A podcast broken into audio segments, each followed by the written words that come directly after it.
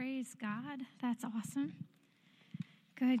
Well, I am just so excited to be with you guys. I can't tell you how much, it's fun being able to come back to the same church Sunday after Sunday after Sunday. This is great. I'm just getting to know you all better, which is just so exciting for me. And I'm just excited to be here with you guys. But I wanted to talk a little bit about a scripture here. Let's go to Matthew 6:21.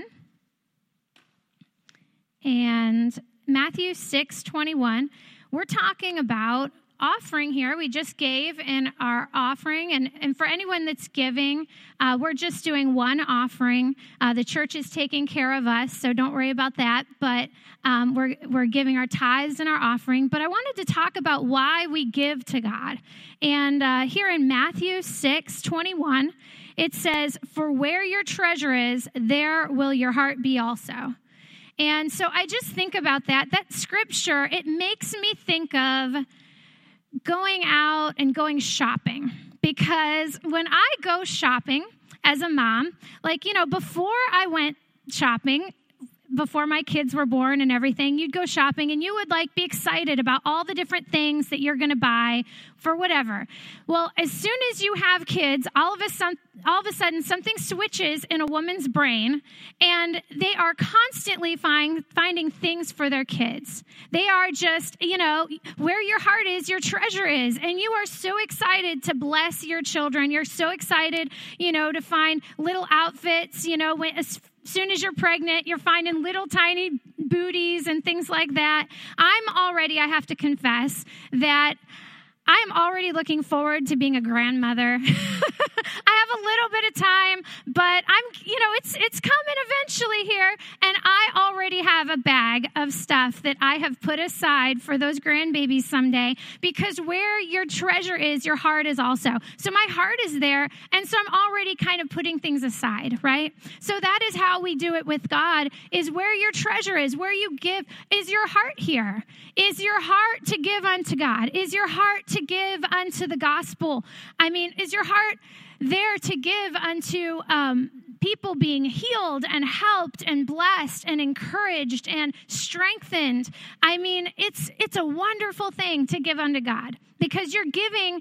It's not just, I'm just paying a tithe because they say this is what I'm supposed to do. But you're giving because your heart is here. Your heart is to bless the people that come in these doors. Your heart is to be minister unto the Lord. And so I just want to encourage you that when you give, that you are giving because your heart's here. Just choose it. Put your heart into it. Put your heart into where you put your treasure. And I also want to encourage you that this scripture goes another way, that when God tells you to do something, this goes from his perspective, his heart. He puts his treasure where his heart is also. So his heart is with you. Just like my heart, like I said, when I go shopping, I think of my kids and all the things they could use, right?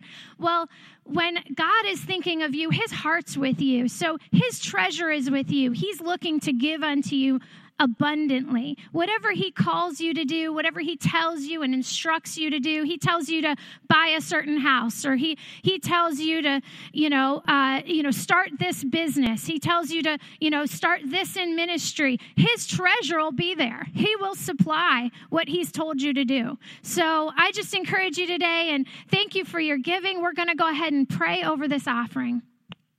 Thank you, Father, for the people that have given. I thank you, Lord, that we just bless this offering, Lord, and we give it unto you with our hearts in it, Lord. We commit it, Lord, to you and to gospel work in Jesus' name. We thank you, Father, for blessing it, Lord. Cause it to multiply in Jesus' name and touch and affect many people's lives here and wherever it is sent, Lord. I thank you, Father, for supplying all of the needs of this house in Jesus' name, according to your riches in glory through Christ Jesus. And I thank you, Father, for supplying for every single person here in Jesus' name, blessing them, Lord, for their giving. In Jesus' name, amen. Amen. Praise God. Thank you, Lord. you still glad you're here? Amen. Good. Where his heart is, his praise God. Where his heart is, his treasure is. Where our heart is, our treasure is. Aren't you glad that God's heart is with us? God's heart is with his children, like any good father. Amen. I like that. If you have your Bibles with you or whatever device serves as your Bible, let's go to 1 John again, chapter 5 and verse 4. This is going to be our basis scripture, 1 John 5:4, for the whole month and to July 4th, to Independence Day. And if it helped you at all last Sunday, and if you were blessed by what's going on, I'm teaching during this whole month on our live stream podcast, or live stream and on Instagram and Facebook on faith. I've been doing it a month prior to this, so I shared the story a little bit. We love Pastor Jason and Liz, and you know that what they said. We want to focus on faith this month. And I said, God's been dealing with me already. That's what I've been talking about already. So it fits good. And I'm just going to be, if you want some more, there's more to be gotten. Amen? So 1 John 5:4, turn your buttons, turn the pages, press the buttons, unroll the scroll, whatever gets you to 1 John 5:4. And it says, for whatever is born of God overcomes the world, and this is the victory that overcomes the world, our faith. I love this scripture. No matter how things are raging in the world, no matter what comes against you from the world, the Bible promises you could overcome. Somebody say amen. The Bible says this is the victory that overcomes the world. This is the victory, not this is one way to have victory. This is a form of victory. Bible says this is the victory that overcomes the world. Everybody say the victory. Amen. So this is it. This is the victory that overcomes the world. Man, you turn on the news. We all ought to cut down on our news diet quite a bit. Amen. You turn on the news, things are raging, things are going on, and then half of what's being said even, you don't know what you could believe and stuff is going on. You could go down a road and it could lead to discouragement. Have you ever been there?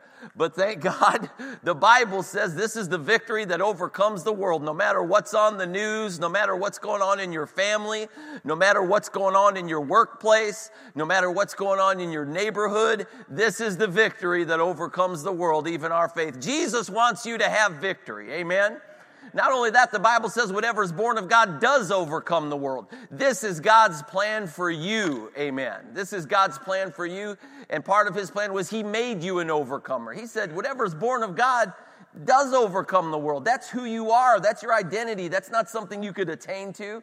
That's not something you're trying to work towards. Bless God, if you're born of God by the blood of Jesus, you were born an overcomer. Somebody say amen. Praise God. Amen. So we talked about Peter last week. I love Peter. We talked about from when he cast out the nets, let down the nets in Luke chapter 5 for a catch, and the nets were breaking and the boats were sinking. Then we skip forward a little bit in Peter's life to where he walks on water with Jesus. And we read out of the book of Matthew, and Peter sees Jesus walking on water, and he says, Master, if that's you, bid me come unto you on the water. How many of you remember the story?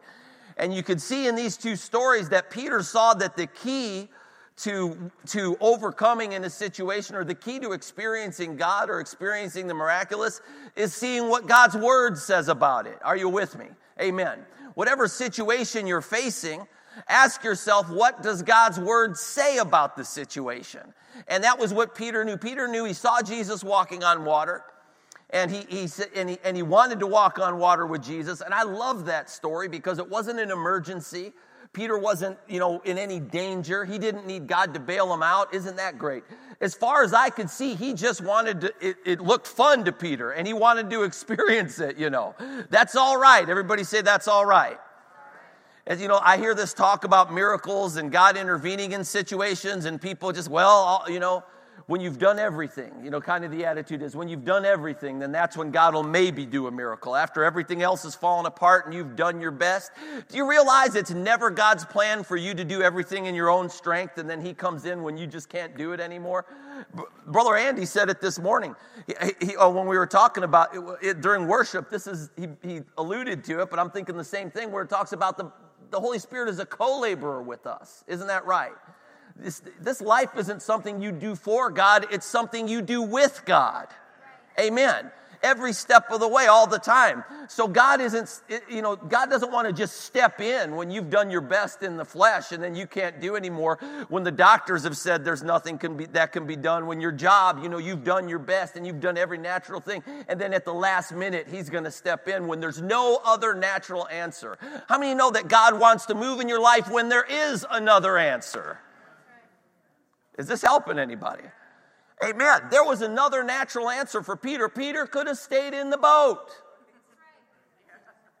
Amen. But Peter said, you know what? I'd rather get out. I'd rather walk out there with Jesus. And Jesus says, yeah, that's what I'm talking about. Come on, Peter. That's the paraphrased version. That's my version. But the key to this experience Peter saw is if he was going to do that, the one thing that he asked Jesus for. He didn't say, Jesus, if that's you, anoint me. Give me a special walking on water anointing. Anoint me so I could walk on water. He didn't say that, did he? Thank God for the anointing. Thank God for the Holy Ghost. He didn't say, Jesus, if that's you, tell me it's your will, and then I'll know it's your will, and then I'll know you'll do it some way. No, he said, Jesus, just give me the word. Just bid me come and give me the word, and I'll act on that word. I know if I have your word that whatever you say will come to pass. Amen. So whatever it is you're facing, whatever area it is that's going on in your life, and you're wondering, what's God's will here? I need God to move in this situation. I don't see a way out. I'm just up against a wall here. Look to the Word of God and say, what does God's Word say? What has God already said about this situation? Faith is believing what God has said. Faith is believing what God has said in His Word. And thank God if God has said it, the Bible says He watches over His word to perform it. God's word does not return to Him void, but it accomplishes that which He sent it to accomplish. It prospers in the thing for which He sent it. If God has said it, He will back it up. God is not a man that He should lie, nor the Son of Man that He should change His mind. If He says it, He'll do it. Amen. You can trust God's word. Everybody say, I can trust God's word. And now this is faith. This is the life of faith we're teaching on, living by faith. The Bible says the just would live by faith. I know a lot of times we go right to healing and finances, and that's what we think about, because these are, thank God, the Bible says a lot about healing, doesn't it? The Bible says a lot about finances, doesn't it? Amen. And these are areas that touch each and every one of our lives. But I want you to know that the principles of faith apply the same in every area, don't they? The principles of faith are the same in every area. Yeah, healing is a common battle that at some point in your lifetime, every person faces something with healing. In your life, with a loved one, finances. You're going to deal with finances. If no matter what, there's something, the climate of the world, what's changing. And God cares about these things, doesn't He? The Bible says, you being evil know how to give good gifts to your children. How much more does your Father in heaven give good things to those who ask Him? The Bible basically tells us that even what a generally good, normal parent considers important and how they care about their children, God's no different. How you understand what a good parent is like, that's what God is like. Somebody say amen. He's not some weird, mysterious person that you can't understand. But thank God Jesus made it very plain. He's like, you're evil. You know how to give good gifts to your children. How much more does your Father in heaven know how to give good things to those who ask Him? Amen. So He cares about healing. He cares about finances because those are things that affect us. But when we talk about faith, we're not just talking about healing and finances. We're talking about forgiveness. Amen. We're talking about being born again. We're talking about just believing, everything in this book, everything that He said. We're talking about we're talking about believing that Jesus was born of a virgin. We're talking about believing that He died on the cross and He rose again from the dead. I wasn't there. Was there any eyewitnesses here this morning? I don't think so. How do we know He died on the cross? How do we know they rolled away the stone at the tomb? How do we know He went about doing good and healing all that were oppressed of the devil, for God was with Him? How do we know He said in the beginning, let there be light, and there was light? We know because the Word of God told us so. Amen. And we believe that and we act on it. That's faith. And faith works the same in every area. The Bible talks about in the end times, there'll be a great falling away, that people will fall away. Has anybody known anybody that's fallen away from the Lord? Raise your hand if you do, I have. It's a sad thing. I've known people that I've led to the Lord, got filled with the Holy Ghost, with the evidence of speaking in tongues, witnessed miracles, I mean, just amazing things. Used to pray with them and different people that have totally fallen away. So I knew one that became an atheist, knew another that I don't know where he's at, hasn't talked to me in years, but I watched gradually, kind of fell away from the things of the Lord. Well, that's falling away from the faith, isn't it? And at some point in time, the things that we're talking about today could have overcome and could have given those people victory in those situations. Am I helping anybody? Peter said, Master, if that's you, bid me come unto you on the water. And he said, if I've got God's word on it, I know that's true, and I could do whatever God's word says. He stepped out of the boat and walks on the water.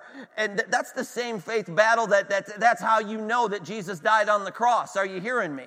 Well, I've got God's word on it. No matter what's going on around me, no matter how the wind or the waves may be raging, the Bible says that Jesus died on the cross for my sins. I don't know about you, but I've fought the fight of faith a lot with forgiveness, like believing God has forgiven me. Has anybody ever messed up before? Raise your hand. All right, good. I'm not the only one here. Peter messed up a couple times. If you know anything about Peter in the garden, I love Peter. I preach on Peter a lot. I don't know why. I take a lot of inspiration from him. He's in the garden. They come to get Jesus. He cut off a guy's ear with a sword. We gloss over that and just make it like a religious story, but put yourself in that situation for a minute. That is an extremely violent situation. In 2021, that is a class 2 felony. Are you with me? My brother's a cop. I was preaching on it one time online, and he comments in below. He goes, "That's a class 2 felony. That's like intent to injure with an edged weapon or something, maim or injure with an edged weapon, etc." So yeah, Peter messed up, didn't he? We just gloss over that like, yay, he drew the sword and just like it didn't. No, man, that was a violent, nasty situation. Jesus bailed him out. Not only did he help the guy's ear, but he helped Peter, Peter goes on and has a pretty fruitful ministry, apostle, that's pretty good, goes on through the book of Acts, praise God. So yeah, we've messed up before. And in those situations, the Bible says that God forgives you. The Bible said that he died for your sins. You don't feel forgiven right away. Are you with me? You've got to fight the good fight of faith. You've got to say, it doesn't matter what I feel like. It doesn't matter what my emotions are. This is what the Bible says. 1 John 1:9 says, if I confess my sins, he will forgive me. He will cleanse me of all unrighteousness. It doesn't matter if I feel cleansed. It doesn't matter if I feel forgiven. The Bible says I am forgiven, and I believe what the Bible says. Amen. Is this helping you today? See, the faith is simply believing what God has said in his word, acting on what God has said in his word, and believing that above all contradictory circumstances, believing that above every feeling, believing that above every other voice, making that the final authority in your life, amen. Now think about this. I don't know if you realize this or not. Okay, this book right here, the Bible, this document that we base our faith on, you could find somebody from Genesis to Revelation, you could find somebody that identifies themselves as a Christian that would say that any truth in this book, you could find somebody that calls themselves a Christian and says it's not true. Are you following me? From Genesis to Revelation, from creation to, from all throughout this book. You could take the creation story. You could find somebody that calls themselves a Christian that says that's not true. That's not how it happened. The stories of Jesus, the healings of Jesus, you could find somebody that identifies themselves as a Christian that says that's not how it happened, but they call themselves a Christian. Maybe they're a leader of a Christian church. In other words, I'm not just talking about atheists or people from other religions, Muslims. You could find any truth that you want to stand on in this Bible, you could find somebody online that calls themselves a Christian that says it's not for you, it's not for today, it's not true, it's not going to work. Are you following me today? Somebody who identifies as a Christian. And at some point in time, you have to just realize that you could think for yourself. Amen, that God has made you an intelligent person, that you could look at the Bible and see what it says, and no matter what anybody else says, I could read the printing on the page, amen, and I believe it, and I take God's word for it, no matter what the circumstances are, no matter what anybody else says, I believe the word of God. Now, my family came out of this, man. My mom was Roman Catholic. Anybody come from a Roman Catholic background? Yeah, of course. We're in, northwest Pennsylvania. I'm from northeast Ohio. There's a handful of Catholics around here.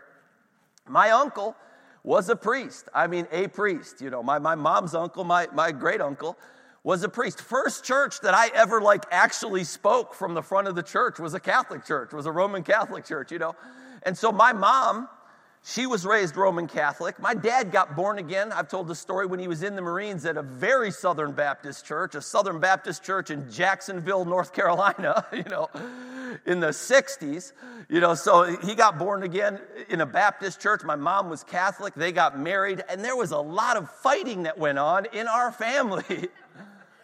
When I was a kid, I went to two churches. I went to Saturday night mass with my mom and Sunday morning church with my dad. And they're not divorced. We're living in the same house, And I'm going to two services. Well, how many of you know that there was some different philosophies going on in the house about what's true and what the Bible says at that point? Now, my dad was raised Baptist, but early days of Christianity, was born again.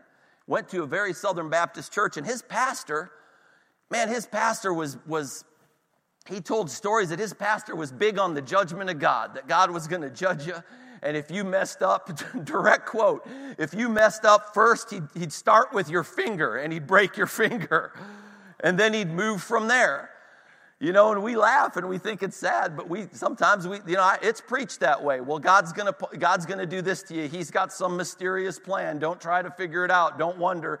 But he's just going to beat the snot out of you in some way, and he's going to, maybe your friends will get saved or whatever. Now, my dad's, so this pastor told him, he'll start with your finger, and he'll break your finger until you get the message, and then he'll go from there and go on to more severe things and stuff, as giving an example. Now, sadly, that fit for my dad. That made sense to him because he came out of an abusive situation. My dad told me a story when he was a little kid. They were visiting a friend's house, and him and his cousin were playing with matches, and they accidentally caught the drapes on fire at this house. But they got it put out, but they caught the drapes on fire. Kids playing with matches, not. And so my grandfather was a bitter guy. He got saved later in his life, but he went blind. They knew he was going to go blind from a young man. And it was a hard life. I mean, it's hard now, but in the 50s, my dad grew up in the projects, never had a car, never had a phone. Because my grandfather, he worked for the Society of the Blind, and they did what they could. They got by. But I'm going somewhere with this. So he was a bitter man. He was a hard man. And my dad catches the drapes on fire. His vision gradually went. So when my dad was, younger, he could still see some. Just it was impaired, and probably maybe what you'd call legally blind now at that point.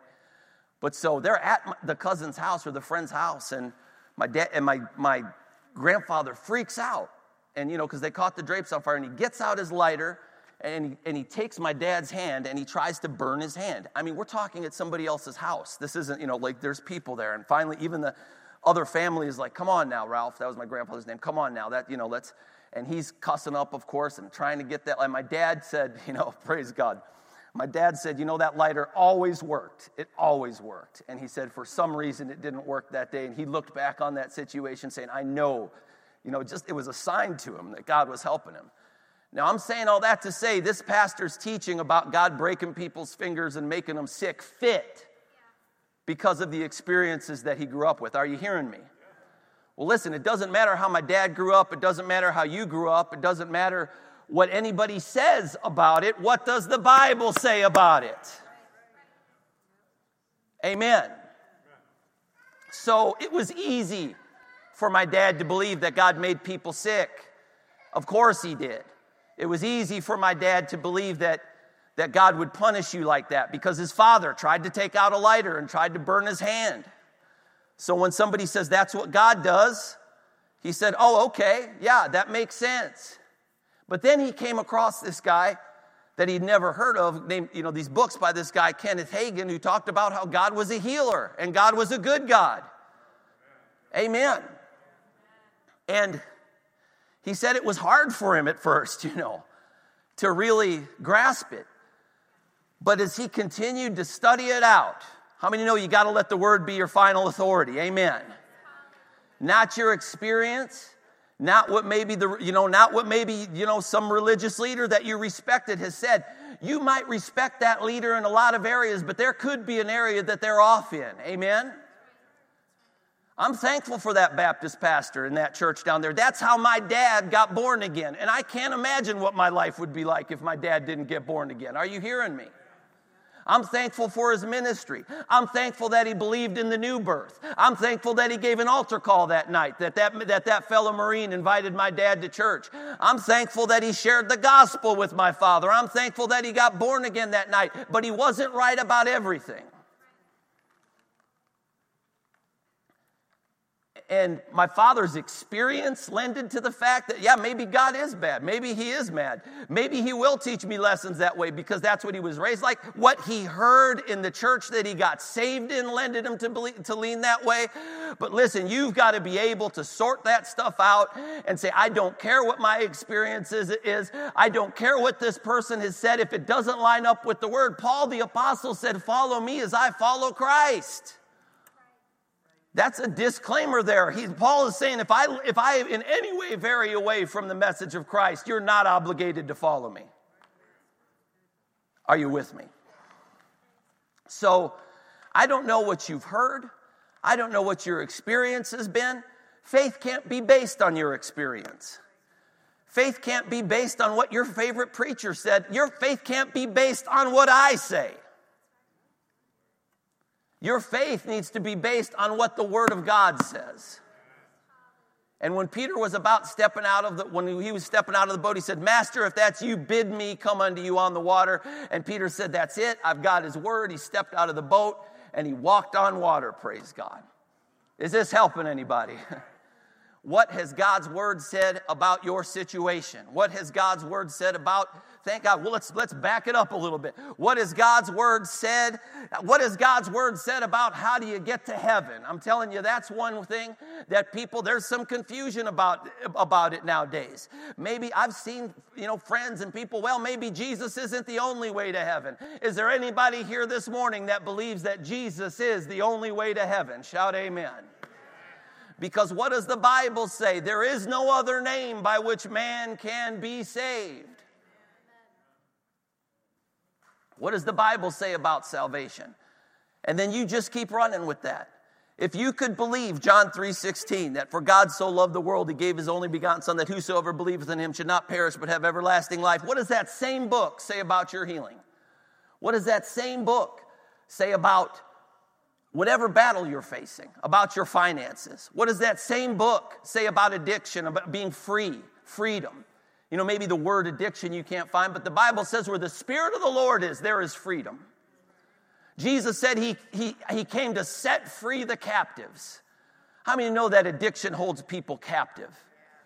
The Bible says that Jesus has delivered us from the control and the dominion of darkness. Thank God, as believers, we ought not be controlled or dominated by anything of this world. Thank God for freedom. Everybody say, thank God for freedom. Well, there'll be arguments. Peter got out there and he's walking on water, and the story. We read it. And the Bible says he began to look. He looked at the wind and the waves, and he began to sink. I've done it. Have you done it before? He looked at the wind and the waves, and he began to sink. It was God's will for him to keep walking on water. But the wind and the waves talked him out of it. Are you metaphorically speaking? Am I helping anybody? How do you know what God's will is? Get his word on the situation. I shared the story. I've had a lot of conversations. So now you've got to just be like, you've got to just be dogmatic about it, man. I mean, you've got to make this, you've got to just say, yeah, but this is nevertheless at thy word, Peter, casting out his nets into the deep, like we read last week. It didn't make sense that he would go back out there during the day and let down his nets and catch any fish. And he was physically tired. Anybody ever worked the night shift? Raise your hands. I worked the night shift for years, you know, back when after Bible school and during Bible school. And you come home from the night shift. We're just not wired that way. No matter how long you do it, you still want to sleep at night. Is there, you know, right? And you come home and you're tired and you try to sleep during the day and it's never as good, you know, and it's a challenge. I think at least for me and a lot of us, my brother works nights. It's the same, you know, he has a rotating shift, but you know, it was inconvenient for Peter. It didn't make sense. He was tired, and he had to elevate the words of it. It never had happened that way before. If you don't catch fish at night, you don't go out during the day and catch a bunch of fish. They're drag fishing with nets. They had to fish at night because the fish would see the nets, and they'd swim away because the water was clear. So it didn't make any sense. Amen. And he had to elevate the word of God above all that. Above his past experience, above how he thought this is always how it works. Are you hearing me? Above his own tiredness, above his own frustration, above now I've, you know, and he just had to say, nevertheless, at thy word. And it was a battle for him. Bible says, out of the abundance of the heart, the mouth speaks. That's why he said, but master, I've labored and toiled all night long, because I believe that it was going on in his head and he was struggling with it to some degree. That's why he said it. Why'd he bring up, I labored and toiled all night long, you know? But he said, but nevertheless, at thy word. You've got to elevate the word of God above everything else. Yeah, but this is what God has said. I'll tell you a few things that the enemy will always use. If you're believing God for a situation, he'll always, at least with me, and let's see if this ever happens to you. Whatever it is, whether it's healing, whether it's, you know, some situation where you're trying to overcome, whether it's just whatever, trying to, you know, some need you need met. He'll try to bring up every person that has failed in that area, whatever area it is. Are you with me? Does anybody relate to that? And that person, you might not have thought about them in a long time, but all of a sudden they come to your mind. You know, somebody say amen if that's happened to you before. Listen, what you don't base your faith on what has happened in people's lives. We don't write a book of every... We don't take a poll of what's happened in every person's life and say, this person made it, this person didn't. This person finished their race and served the Lord.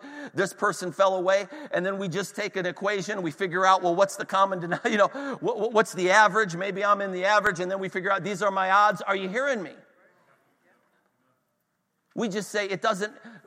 I love how David said it in Psalm 91, 10,000 may fall at my side. I mean, think about that. That's powerful. Steve told me that after service last night. We were talking about it. It doesn't matter if 10,000 people have failed to receive what God has promised you that you know. You could still stand on his word and expect him to do it for you. Amen. What's the difference of what's the common experience among people? What does that have to do with the promises of God? The Bible tells us that narrow is the way and few are those who find it. You cannot base your faith on the majority. Like I said, Peter walking on water. I mean, he could have ran through his mind every time that he had sunk and every time that he had drowned and every time, or not that he had drowned, but that he'd heard of people drowning and every time that, you know, every experience that he'd ever had on the water and what Jesus was telling him to do, come on, Peter, come, went contrary to everything that he'd ever experienced. But he just acted like the word of God was true. Everybody say, I could do that. Now I'm going to tell a couple stories. Again, I love to ask, is this helping you? And I ask for two reasons. One, I like to know. But two, I like you to say, yes, this is helping me. I'm being helped. Amen. How many are being helped this morning? Bible says the Holy Spirit is our helper. He helps us, praise God. He helps us. Thank you, Lord. So what does the Bible say? Because listen, you could find an experience of somebody who didn't get it, you know. You could find some Christian leader, quote unquote, that will tell you that it's not for you and it won't happen and you shouldn't believe in it. Are you with me? And you just need to be able to say, yes, but this is pretty clear in Scripture. This is what the Bible says. I could read English, amen. This Bible's been translated into English, and this is what it says. And I trust God's Word. God's proven me faithful, and I choose to believe that this is what He said about this situation. And if this is what He said, then I could trust Him to bring it to pass in my life. If He has to move mountains, if He has to change the very physical laws of the way things operate, if He has to rain it from heaven and drop it in my backyard, God is not a liar. He will be faithful to His word, and He will do for me exactly what He said He would do. Amen. And that's the fight of faith.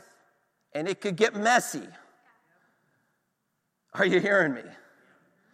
It could get messy. I remember my dad, and I share a lot of his stories. I remember when his rotator cuff was healed, when he was already up in his mid-60s. And, his rotator cuff was all messed up, and he had pain, couldn't lift up his arm, and everything that goes with it, all that kind of stuff, you know. And he was getting shots, went to therapy for a year, believing God, you know, doing his best, and just got worse. A year goes by. And just, I'd prayed for him a few times, just kept on getting worse. And the doctor said, you're going to need surgery. There's nothing else that we could do for this rotator cuff. It's hanging on by a thread. And they said, there's nothing else we could do for it. And I don't know, everybody has their line in the sand, but there was something about that for my dad when he said, you're going to need surgery on this rotator cuff, that he just told the doctor, he said, well, I've got to go consult my other physician. Amen. Bible says He's the great physician. Amen. And he went home and he just got it. I don't know.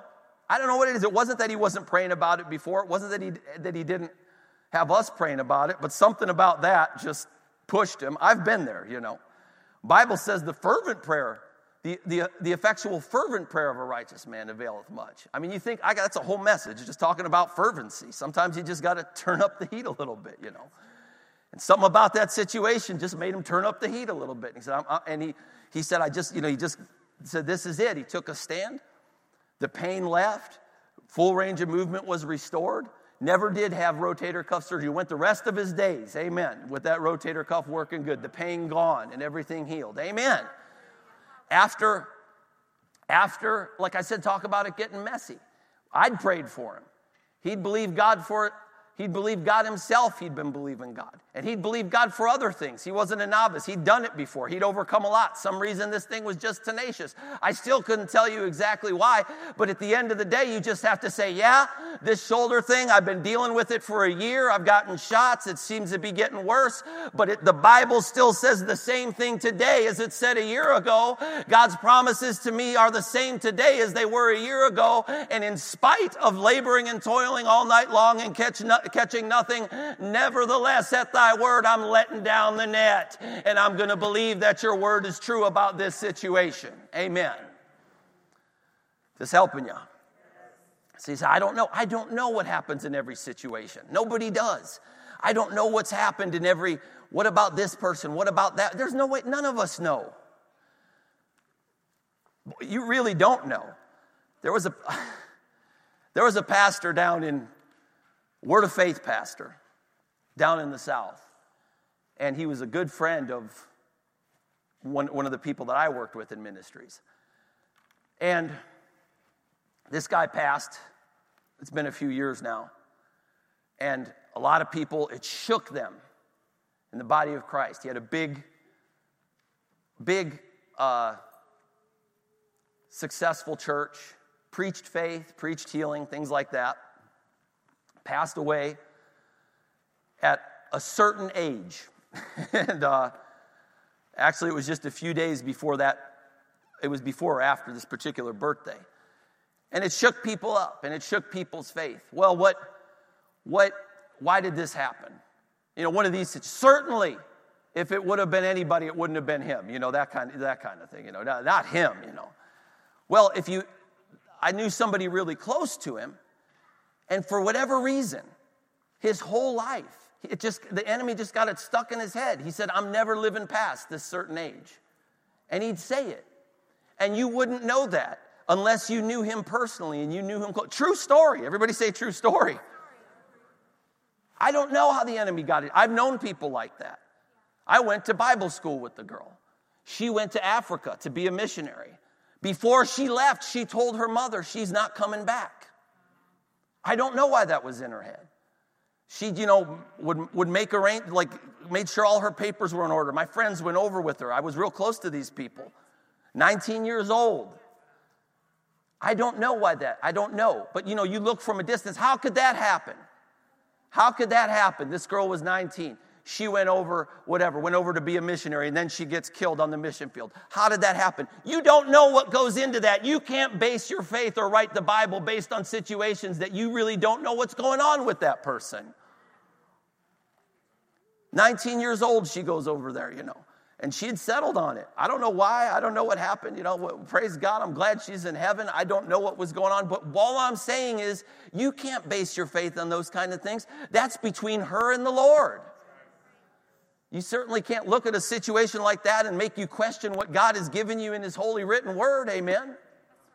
So this, my brother, he's in Iraq, and he knows a guy over there, not a Christian, but still the principles are the same. How many believe there's power in your words? Yes. This guy, again, I'm just trying to teach a Bible lesson. These people, I'm not speaking disparagingly about anybody. I'm just trying to help you. Amen. And show you can't look at these situations, no matter how close you are to them. The Bible says only God knows a person's heart. You don't know what's in their heart. You don't know what they want. So you can't make that your scripture. Amen. My brother goes to Iraq. I shared the story. There's this guy. He knows real well. And the guy, as soon as they get there, he says, I'm not coming home. Call me toe tag, he said. I'm not coming home from here, he said. My brother, knowing, you know, being a Christian, knowing something about faith and the power of words, he said, don't say that. Don't say that. Don't say that. Do words matter? Does it matter? Well, you wouldn't have known what that guy thought. You could, you know, from a situation, you don't know unless you were close to the situation. My mentor worked in healing school. That's a foregone conclusion. He died. He was one of the few in a strange circumstances. He passed, you know, and just like, and thank God for his service. Thank God, you know, for what he did for the country. But I'm trying to teach a lesson about how things work on this earth. Amen. How things happen. And why you can't make situations the basis of your belief in your faith. Amen. Anytime the enemy tries to bring, what about this situation? What about that situation? What about this person? What about that person? I don't know. It doesn't matter. It doesn't change what God has promised me. Amen. That's right. Amen? This is probably the most astounding example of that. My mentor, David Horton, worked in healing school, and there was a guy there they had worked with for a long time, and they were working with him for an extended amount of time, and he didn't seem to be getting any better. He just was getting worse, and they're working with him, so David said, I'm just going to take him in the office. I'm going to interview him. I want to take some time and just kind of see where he's at with this situation, because it seems like we're not getting anywhere with it. Now, this is an extreme case, but it still makes the example. And David sits him down and interviews him, and he says, well, what's going on? You know, we've been praying for you, and we've been believing God, and how you doing with things? And we used to call that locating people, like I worked in healing school too, and we just have a conversation with them just to try to see what they're really feeling in their heart personally, one-on-one, so you could help them, so you could maybe, you know, answer some questions and share some scriptures or something like that and say, where are you at with this? How you doing with this? And you locate them, and then you could kind of just work with them. Amen. And he said, well, I'm going to go home to be with the Lord. I'm dying. He said, I'm dying. And David said, all right, you know, you've made that decision, But he says, here's the thing, out there in the services, you're going along with all this, And when we stand up and make confessions, you make confessions. And his wife is there with him in the class, And he's like, if that's your choice, he's like, I respect that, but at least let people know so they're not confused, I mean, like when you do go home to be with the Lord, he says, no. He goes, because I know my wife, and he goes, and I know, the people from my church, and they won't just let me peacefully go home to be with Jesus. They're not going to accept that. They're going to pester me. I just want to go home. I'm tired of fighting this thing. I'm done. And I don't judge the man a bit, but, I'm just trying to point out an example. And he said, well, what about your wife? Don't tell my wife. He goes, if you tell my wife, I'll tell her you're lying. That's what he said. I'm telling you. I just want to be left alone. I just want to go to heaven. Nobody knew that about that man. Come on now. Nobody but the Lord knew that. We put way too much weight on the circumstances, and we need to put a whole lot more weight on what the Word of God says. Amen. Amen. I know, praise God. So when we stand on these things, I don't know what happens in situations. I don't know what happened. I'm happy to say that. I don't know what happened. I'll tell you another one. I was praying for a guy, had a brain tumor, young guy, and he passed. How old was his son when he passed? Like a month. A month old. And 4 kids. Youngest was a month old when he passed. Young guy in his 30s, died of a brain tumor, and was praying for him. And I don't know what happened there. I prayed for him a couple times. I don't know what happened. But you can't convince me that it was God's will for him to die at that age. Not everything that happens is God's will. I don't know. God's not a rapist. He's not a murderer. Are you with me? People say, well, God's in control. No, God's not a child molester. He didn't control that. Are you with me? I'm sorry. That's not Scripture. The thief cometh not but to steal, kill, and destroy. Jesus said, I've come to give life and life more abundantly. And, you could never convince me scripturally or any other way that it was God's will for this guy to die at this age. And I was mad when he passed. Anybody ever get mad? And so we get a phone call a couple days after this guy passes, and it's a woman that we know, and she's scheduled for a mastectomy, and she's got a big tumor in her breast. And I was just angry. We got the call just right after this funeral. And I was mad. I was mad at what the devil did to this family. I was mad at what the devil did to this month-old son that now is growing up without a father. And I was angry. Bible says, hate what is evil and cling to what is good.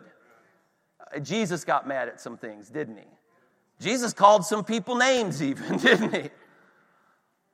And I was angry. And I said, this woman called, and she was crying to Jocelyn and said she's scheduled for the mastectomy. And she was crying, and I said, she left a message. I said, Jocelyn, call her back. We're taking care of this right now. Amen. And I was just like, we're just going to do this. And we got her on the phone, and I started to take authority over the tumor. And I didn't have any special word from the Lord. I didn't have any special witness that, yes, this is God's will in this specific situation. I was just mad at cancer. That's right. Amen. And I said, we commanded, Jocelyn was talking to her, I commanded, and I said, check it. She said, I feel like maybe there's some warmth there. And I just took the authority again. And she says, I feel like maybe it's a little softer. And we just kept on going 45 minutes. I just kept on taking. I'm not asking God to do it for 45 minutes. I'm believing that he's given us authority in the name of Jesus. And that it has to go. Amen. And she says, it's gone. After 45 minutes, it's gone. She says, I can't find it. And she says, it feels normal. And it was big. I mean, this isn't just like, it was obviously there. And she said, it's gone. We rejoiced. We said, praise God. She had a doctor's appointment scheduled. And That was on a Saturday or Sunday. Her doctor's appointment was on Tuesday. I didn't talk to her before the doctor's appointment. She calls me on Tuesday talking about the fight of faith. And she calls me on that Tuesday, and she's crying again, like in hysterics again, just like the first time. She says, I went to the doctor. They said I'm not taking this stuff seriously. The doctor said that, you know, that this is ridiculous, and I'm going to need the surgery, and I'm not, like, facing this thing. Talking about how things could get messy.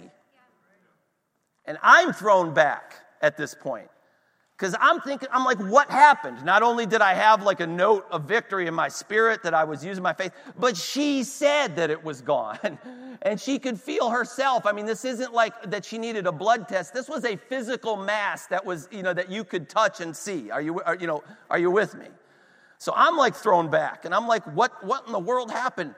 And, you know, in those kind of situations, then the doubts come. Oh, I guess it didn't work. I guess it didn't happen. I guess you guys just imagined all that, you know, kind of thought, you know, kind of things going on. And then she keeps on in hysterics, and she keeps on talking. She says, she kept on looking at the charts, and the charts, and the charts say this, and the charts say that, and the charts, and the charts, the charts, the charts, the charts. From the tests. I said, charts from the tests. I said, when were those tests taken? She said, 2 weeks ago. I said, we prayed for you 2 days ago. You know, I said, these charts would not even show anything. This doctor, bless her heart, didn't even examine her. She just looked at the charts, wouldn't even look at her. Well, she's scheduled for the mastectomy later in that week. She goes. Now, the surgeon who hadn't seen her before examines her before the surgery. And he looks at the charts and he says, something's wrong here. He says, what I'm seeing here, what I'm in this just quick examination doesn't match what these papers say. I'm not doing this surgery until you have another test. She goes back and she gets another test, and they can't find any cancer. Amen. Praise God. But I'm talking about navigating some things. And I can't get into the whole story. It got even more complicated than that. But talking about circumstances and how you can't trust them.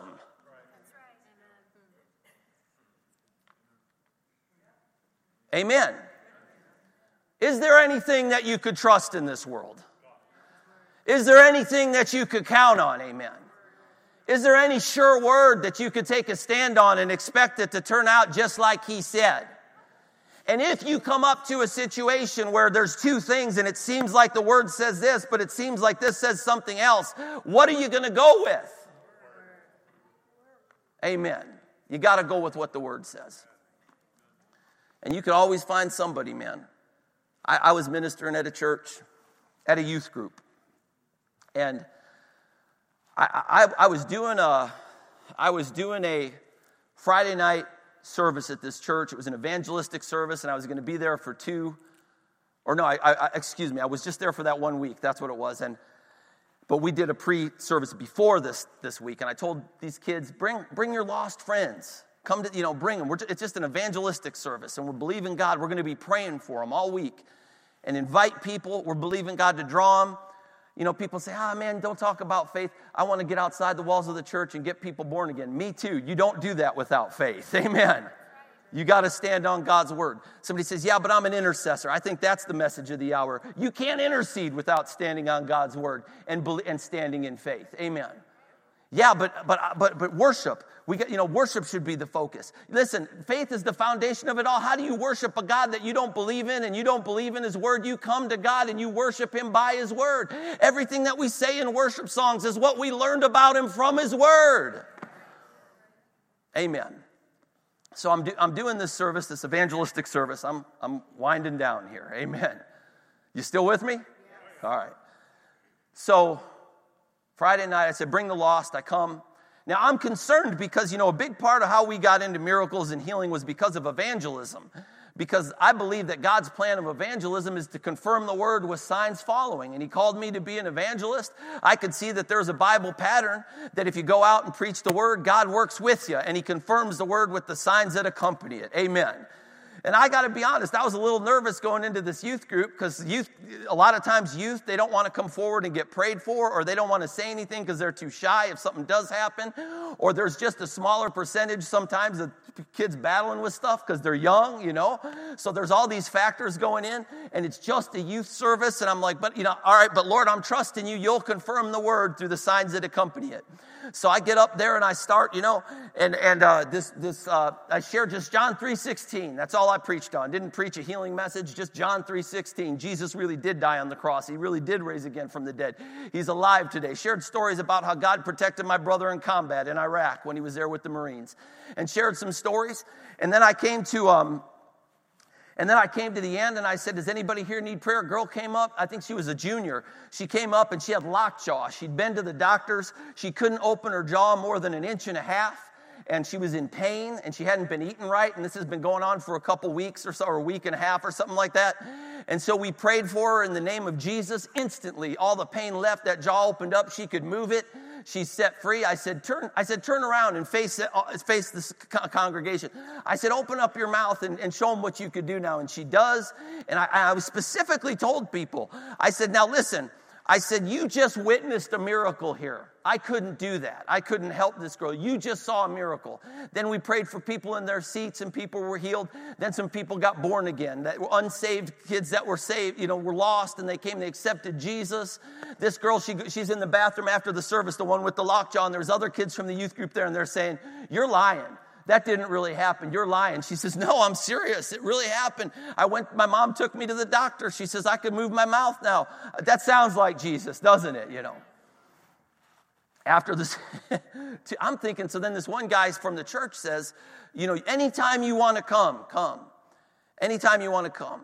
And I said, great. So Jocelyn and I are talking in the day after it, and I said, you know, this could really take off. Maybe we could talk to him about, like, coming for a month, you know, kind of like we're doing here, and just doing this for a while, because you get kids like these kind of miracles start taking place. Word gets back to their high school and stuff. They could start bringing their friends, and we could really see something. We could really run with this, you know.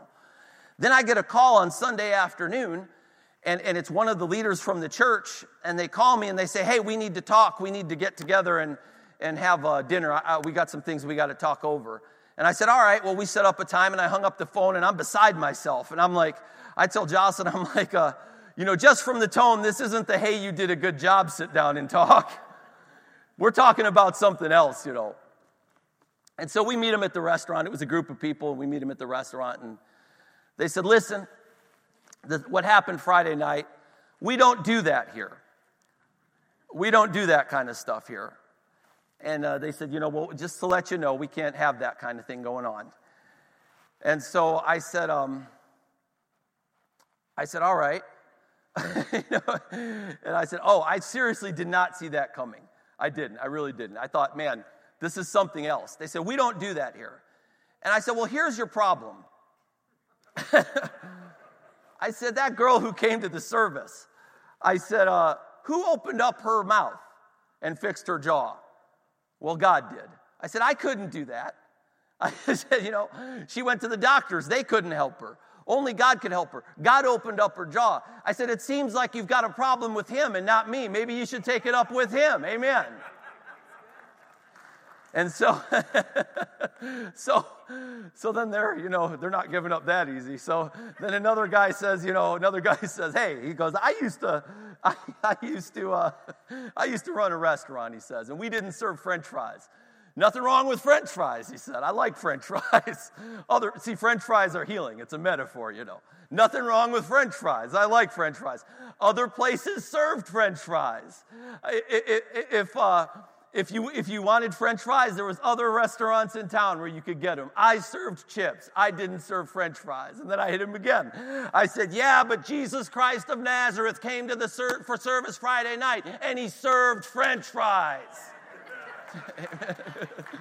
Hallelujah. I've shared that story in services. I had a partner send me a French fry package in the mail, like, and say, Jesus still serves French fries. It was in my P.O. box, man. I blessed me, you know. But then I asked him this. I finally, at this point, I'm angry. You know, it's all right to get angry. I'm angry at this point. I'm mad. I'm mad because they are so bound by religion, they're not even happy that this girl got healed. And I asked them this. I said, what would have been better? Would you have had a better service if this girl came sick and she left sick? And she came with lockjaw and left with lockjaw? And she came not having experienced God like that, not having experienced God for herself, experienced a miracle. That makes an impact on a person. That makes an impact on anybody. I said, would it have been a better service if just to follow the way you do things, she had come that way and left that way? Would you have called that a better, more successful service? Well, then they were flustered. Well, that's not what we're saying. That's exactly what you're saying, you know. I said all that to say this. Just stick with God's word, amen? Just stick with God's word. You could find somebody to tell you it's not true. You don't have to look far. Do a Google search. You could find somebody to say it's not true, amen? You could find some circumstance of where it didn't happen or it didn't work out for somebody. You could come up with 1,000,000 of them. At the end of the day, what does any of that matter? What does it matter? If some preacher on TV is saying it's not true, or whatever, YouTube channel or whatever you want to, you know, what does it matter if there's a book that says it doesn't happen? Like I said, you know, my family, they had to work all that out. Maybe that had to do something with it. You know, my mom, Roman Catholic, her family threatened to disown her when she said she was leaving the Catholic Church. My dad, Baptist, and then he hears about this healing thing. And they had to sort some stuff out, man. And the only place you could go when you know, both of my parents, their background, both was, you know, they're at odds with each other. They had to go to the Word and say, well, what does the Word say? Amen. We all ought to do that. We all ought to say, well, what does the Word say? Well, what happened in this situation? What happened to so-and-so? What happened? I don't know. What does that have to do with what the Word says? And I just shared up those stories tonight, this morning. See, I keep doing that. Preach a lot of night services. Because, you know, I don't know in any situation. I'm talking about everything. You know, we go to healing a lot, but I'm talking about everything. I don't know why some people fall away from the Lord. Well, it wasn't God's will for them to be saved. No, it's God's will for everybody to be saved. Amen. And at some point in time, they made a decision. At some point in time, they said, well, I know the Word says this, but anybody who's fallen away from the Lord has come to that crossroads. And you could say whatever. Well, you know, somebody takes their own life. I've had friends who've taken their life. Why did they do that? Must have been, no, God's will is not suicide. And I don't understand what happens in situations. I don't believe suicide sends you to hell. Are you with me? Not believing in Jesus sends you to hell. You could be sick in your body or sick in your head. What's the difference? Jesus doesn't send people to hell because they're sick. Are you with me? God, you know. Jesus doesn't send anybody to hell. He made a way for everybody not to make it. But you don't know what goes on. You don't know a person's private thoughts. You don't know what's in their heart. Don't make that your scripture. Amen. You really don't know anything about a person's private conversations with the Lord. You don't know anything about what was in their heart, what they wanted from the Lord. You know, I could tell you 1,000,000 of them. I'm sorry, I'm closing with this, and then we're going to pray. I went to a church, and they were all, there was a, I was, pastor calls me before I go down, and he says, man, this young girl, she passed a few days. The whole church was praying for her a few days before you came. And I wouldn't want to be you, the pastor says. I'm coming to do a healing thing, you know. And I wouldn't want to be you. And I said, well, thanks for the encouragement, brother, you know. So I said, no, this is the best time to come. So we could jump on things before people start going down bad roads and stuff, you know. And rewriting the Bible just because something happened that you don't understand. We will have hard things. It'll get messy. This earth is messy. But you could trust the Word of God. Amen. And, he says, I get down there and I get talking to the girl's father, and I'm just like, I'm sorry, man. She was young, you know, and I just was sharing, you know, thanking God that she was in heaven and stuff. And he said, here's this picture she gave me like a few months ago when she found out that she was sick. And it was something odd, strange. It wasn't like cancer. It was just some odd thing. And he said, here's this picture she gave me a few months ago when she found out she was sick. And she said, here, Dad, I want you to keep this, and I want you to think about me when I go home to be with Jesus. Well, she had made her decision months ago. Why is the church all discouraged and stuff? It doesn't matter if they were all praying. It doesn't matter that they were all... She had made her decision. You can't fast or pray somebody out of the decision she already made. Are you hearing me? I mean, God could open up their eyes and, maybe make them see things differently. But we could rejoice with her because she's at home with Jesus now. Amen. And that's what I told him. I said, you'll be with her again someday. Thank God she's there and we'll see her. And thank God. But the thing is that the person, this isn't disparaging on the person who commits suicide. This isn't disparaging, even on the person who falls away from the Lord, because God could bring people back. On the person who continues to be bound by addiction and dies in their addiction. On things like that. The point isn't to say, oh yeah, they've missed it in some way. The point is to say, to talk to the people that are here now battling those same things and say, just because that happened to somebody else, that doesn't change God's promises to you. Amen? I had a conversation right before the service, and I wish I had time to get into it, but I don't. But, people say, well, you gotta die at some point in time. And you do. And anybody talking about faith and healing, we're not talking about living physically forever. Amen. Well, you gotta die at some point in time, and we'll get into that more. But just the simple childlike faith of just saying, yeah, but still healing's in the covenant, and yes, you've got to go at some point in time, but it doesn't have to be. You don't have to go through the jaws of death. The Bible says, "With long life will I satisfy you." And it doesn't have to be bound and dominated by some kind of sickness. Amen. I believe that. And maybe we differ on that. Maybe there's people here who differ on that with me. That's okay. Let's fellowship around what we can fellowship around. Let's build our faith and not see people fall away and get a lot of people saved in these last days. I just believe that Jesus Christ is the same yesterday, today, and forever, that he healed 2,000 years ago, he still heals today, and that's God's best for every person in this room. And if we struggle with things that, what does the Bible really say about it? That when we have that dialogue, let's just stick to what Scripture says and say, this is what the Bible says about it. And let's not factor in what's happened with people, whether it be addiction, whether it be sickness, whether it be, like I said, I've had friends that had big questions about suicide and what happened. And because loved ones, Christians, they just battled with it. And what does this mean? What does it mean? It means there's a devil. It means that he's bad. And it means that he's out to kill people. It doesn't mean that person's not in heaven. It doesn't mean that they weren't a good Christian. It doesn't mean, it just means that has the devil ever got one over on you? Raise your hand. My hand is up. Has the devil ever got one over on you? It happens sometimes in this life. It happens sometimes in war. We don't, the Bible says that our warfare is not of this world, but we do have a warfare. The weapons of our warfare are not of this world, but they're spiritual. And in natural war, do we condemn the people that lose their life and the enemy no, we honor them and we say, what a great sacrifice. And man, what a horrible thing that they went through. And we realize it. And I'm telling you, I take that stance on anybody who the devil's gotten one over on. I don't sit here and look on them and say, man, when we talk about things that happen in people's life, I just realize the devil's gotten me before.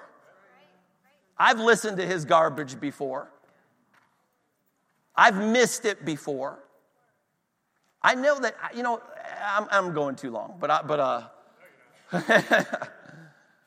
my point in this is this, and we're wrapping it up right now for real in Jesus' name. This is it. Jesus loves you. I love you. Amen. The love of God is in our heart. And people, it gets messy. There's a devil, it's war, things get messy. There's things that happen that I don't understand and you don't understand. My sole purpose of sharing everything I shared was just to say, when those things happen, go to the Word. Say, this is what the Word says. When you're battling with something yourself and it says, like, it just doesn't seem like it's moving, it just doesn't seem like it's changing, don't go to maybe God didn't really mean this. I've seen people go down that road and it has taken them to a place where they've said, there is no God. Because that's ultimately where it leads, doesn't it? I mean, that's where it's going. You start eroding what the Bible says. You start saying, well, maybe it doesn't say this. Well, then can you trust any of it? How many of you have found that you can trust the Word of God? Stand to your feet if you're able. Let's close today. Praise God. If you're here today or watching online and you need prayer, I want to just pray today. And we do this again. The Bible says, Jesus said in John 14:12, and I'll talk about, how we started doing this. Whosoever believeth in me, the works that I do would they do also, and greater works than these would they do, because I go to the Father. If you ask anything in my name, I will do it. And I came across that scripture study in the Word one day, and I said, you know what? John 14:12 is just as true as John 3:16. If I could just trust John 3:16, I could trust John 14:12. That means God, that I could believe God that He'll heal people and work miracles in people's lives. Amen.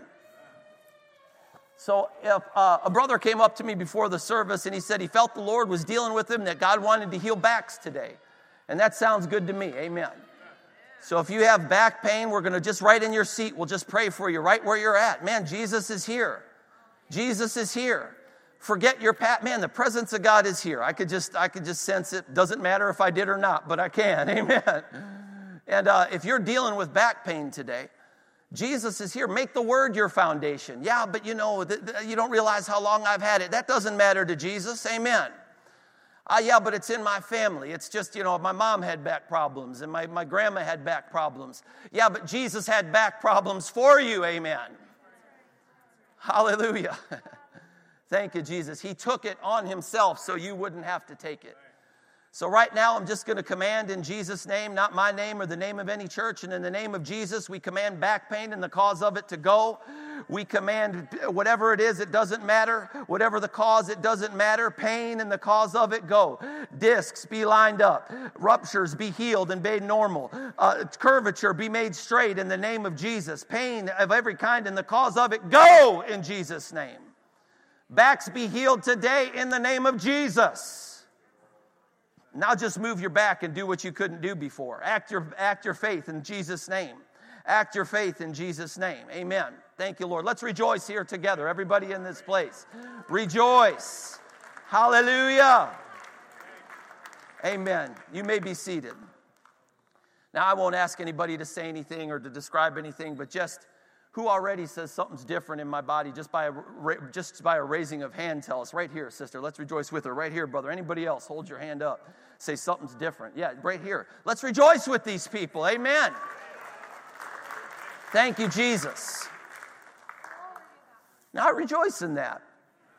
Thank God, man. I share healing testimonies a lot, and it's good, and it's good. It is primarily for the lost. It's an evangelistic thing. God confirms the Word with the signs that accompany it. If nobody was healed, if nobody could raise their hand, it wouldn't change what the Word of God says. Amen. And we wouldn't like rewrite Scripture based on what happened here in this room today. But what you do in those situations, because I've been there in tough situations, you dig in and you say, okay, but what does the Bible really say about this? And then you stick with the Word. You don't change the Word based on the circumstances. You stick with the Word until you change the circumstances. Amen. Praise God. If there's anybody here in this room today and you don't know Jesus, if there's anybody watching live stream and you don't know Jesus, I want you to know that He did die on the cross. He did raise again from the dead. He loves you, and He's got a good plan for you. And the Bible says if you call on the name of the Lord, you'll be saved. Amen. Praise God.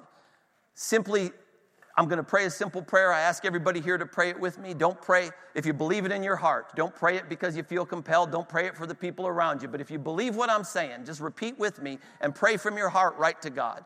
Let's all pray together. Dear Jesus, I believe you died on the cross. I believe you rose again from the dead. Forgive me of my sins. Be my Lord and Savior. Take my life and make it everything you want it to be. In Jesus' name, amen. If you've done that for the first time, praise God, please tell somebody about it. Tell somebody about it. Amen. Glory to God. We're going to have the prayer teams come up. If you need some prayer today, they're here to pray with you. They'll be here to minister to you. Thank God. We're thankful for these faithful servants that come up every week and just thank God, man, for prayer. There's power in prayer. Amen. I hope this has helped somebody this morning as we close. We're closing the service right now. Make the Word of God your foundation. Make the Word of God your foundation. These battles are common to all of us. These things, we've all faced those situations. I don't know how much I'm going to be able to get into, during these weeks to come. But I just wanted to answer some of those things. We have questions. I had conversations after the services, different people, several conversations. I'm facing this. What about this? This happened. What about this? And I want you to know, whatever it is that has happened, whatever it is you're going through, you can trust the Word of God. And if it comes to a point where it's okay to say, I don't understand what happened here. I don't know what happened here. But just like Peter, nevertheless at thy word. And if you stick with the word, God will bring it to pass in your life. Amen? All right, we love you guys. You're dismissed. Amen.